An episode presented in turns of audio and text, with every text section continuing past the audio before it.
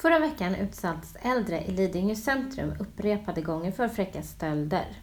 Det var kredit och bankomatkort som tjuvarna hade riktat in sig på. Enligt polisen blev äldre utsatta vid åtminstone två tillfällen. Brotten gick till på samma sätt. Gärningspersonen kikade över axeln och observerade koden när de äldre betalade. Och det här skedde inne på Coop i centrum. Sen följde de efter den äldre och tog deras kort med någon form av vilseledande manöver, till exempel som att fråga efter vägen. En av kortstölderna skedde på parkeringen utanför Coop. Och efter det här så besökte polis och polisvolontärer centrum. Vi kände att vi ville öka närvaron i området, dels för att stävja nya brott och dels för att informera, säger Thomas Nordström, polis som var på plats ute på Lidingö.